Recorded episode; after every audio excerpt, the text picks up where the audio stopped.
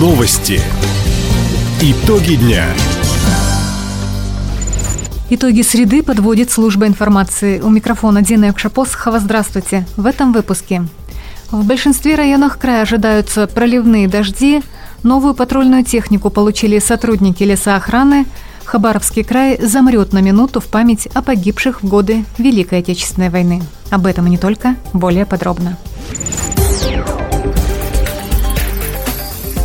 Ухудшение погоды в Хабаровском крае прогнозируют синоптики в ближайшие дни. По информации Дальневосточного гидрометеоцентра, до 24 числа в Вяземском, Бикинском, имени Лазо, Хабаровском, Нанайском, Комсомольском, Солнечном, Амурском и Верхнебуринском районах пройдут сильные дожди, местами ливни.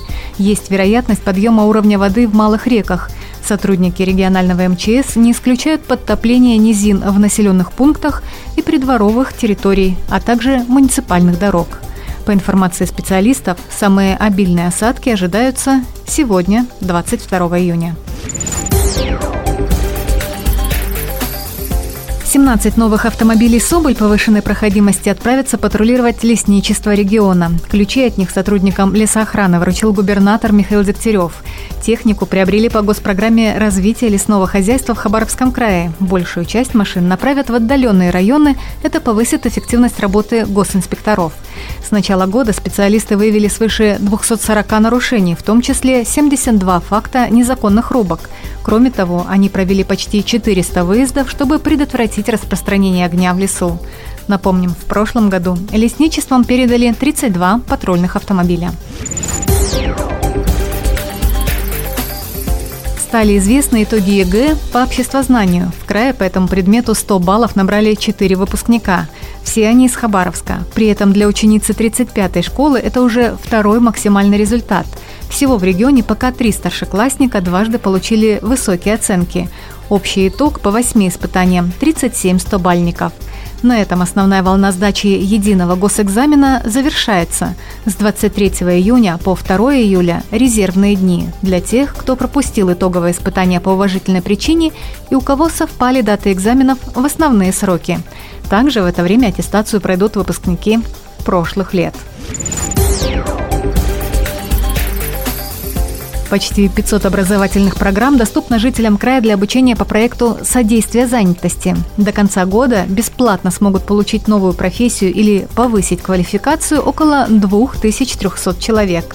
Программа открыта для людей от 50 лет и старше, неработающих женщин с детьми дошкольного возраста, молодежи в возрасте до 35 лет, работников, попадающих под сокращение, а также безработных. Заявки можно подать на единой цифровой платформе «Работа в России». На сегодня такой возможностью решили воспользоваться 1852 человека. Рыбаки Хабаровского края показывают рекордные результаты по добыче лосося. По данным Росрыболовства, с начала путины в прибрежной зоне региона уже добыли 72,5 тонны красной рыбы. Это в 27 раз больше, чем год назад за тот же период. По сравнению с 2021 почти в 70 раз.